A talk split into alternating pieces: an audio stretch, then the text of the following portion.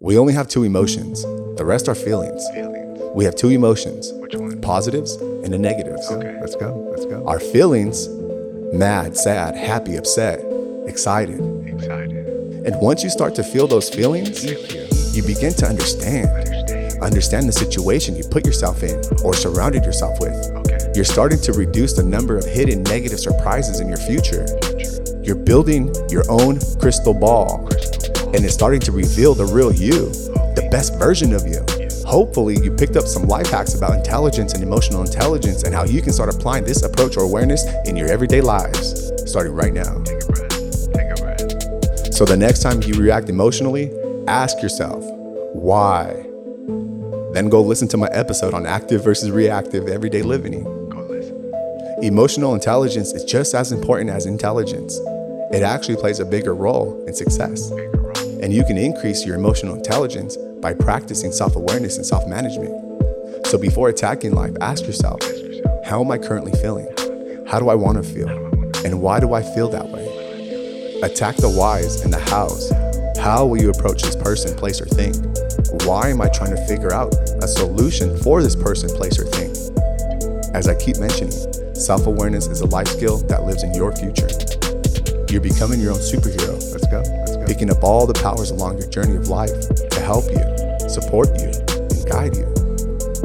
Recognizing someone else's emotions and understanding what triggers them, what excites them, what surprises them. You're tapping into high income skills used by all the past greats. It's a cheat code for life.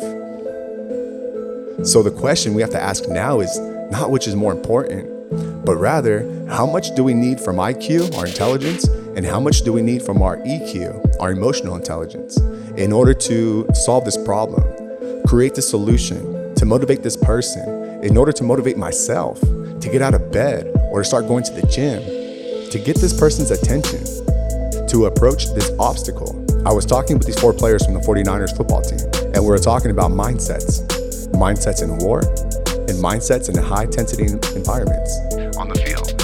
Told them, well, sometimes we train, train, train. We train for all the what if scenarios. And for the most part, something happened that we didn't train for. So the other side of this is that after a while, we get orders to go out on a mission. And our mindsets would simply, and our mindsets would stop thinking logically and emotionally. We would just say, "Okay, let's go. But at least I know now that if something does happen, I have the tools, the mindsets, and the composure to figure it out and to get out alive. Which goes back to my coaching program. I suggest to my clients plan around 80% of the plan and leave 10 to 15% for variable change for the what if scenarios. And Now you just tapped into both your EQ and your IQ self consciously. Now you can be aware of how much emotion to give out versus how much logical emotion to hold back because of your intelligence. Harvard Business Review also said this emotional intelligence may not even be related to intelligence. Emotional intelligence predicts success better than intelligence does. You're trusting your gut intuitions, you're trusting your gut feelings. You're starting to trust yourself a little bit more and more and more. You're building up your confidence, resilience, self esteem, and compassion. If you want to increase your emotional intelligence, it's important that you know how to identify the emotions you're feeling so that you can understand them and respond to them in a way that would increase your emotional intelligence. People with high levels of emotional intelligence are more likely to be happy and have better relationships, have more satisfying careers, and a better physical health.